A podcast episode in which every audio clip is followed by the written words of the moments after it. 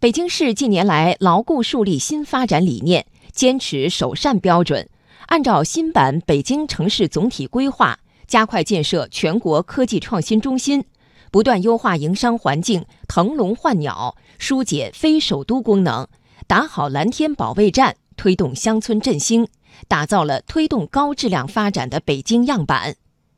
系列报道《推动高质量发展调研行》今天播出第五篇。长城下的北沟村，打造乡村振兴的北京样板。央广记者蒋勇报道。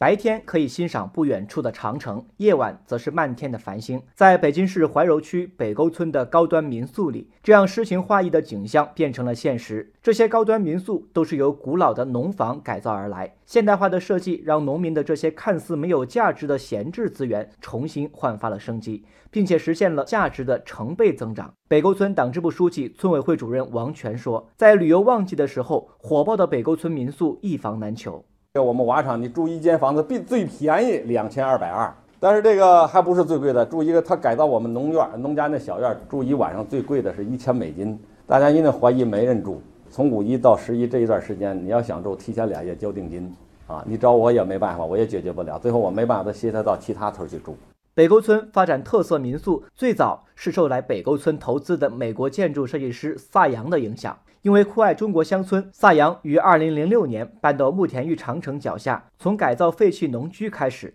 相继创办了小园餐厅、瓦厂酒店等一系列富有外国特色的旅游产业。受萨扬启发，北沟村很多村民也自发改造自家农房，发展民宿旅游。王全书记说：“纷至沓来的国内外游客，一下子带动了村子经济的发展。第一个就是思想和理念的改变，第二个就是土地和房子升值，第三个就是。”不出村能解决就业，我们村解决大约直接和间接的五十人就业。二零一八年，北沟村的特色旅游吸纳游客五万多人，带来旅游综合收入二百四十万元，村民人均收入提高到两万七千多元。北沟村从一个典型的贫困村发展成为远近闻名的中国最有魅力休闲乡村。北沟村的振兴是北京大力推动农村改革、推动乡村振兴和农村高质量发展的一个样板。近年来，北京紧紧围绕农民和土地的关系这条改革主线，激发主体要素和市场，加快推动人才、资金和产业在乡村汇聚。例如，在宅基地改革方面，出台政策规范引导农民闲置房屋盘活利用，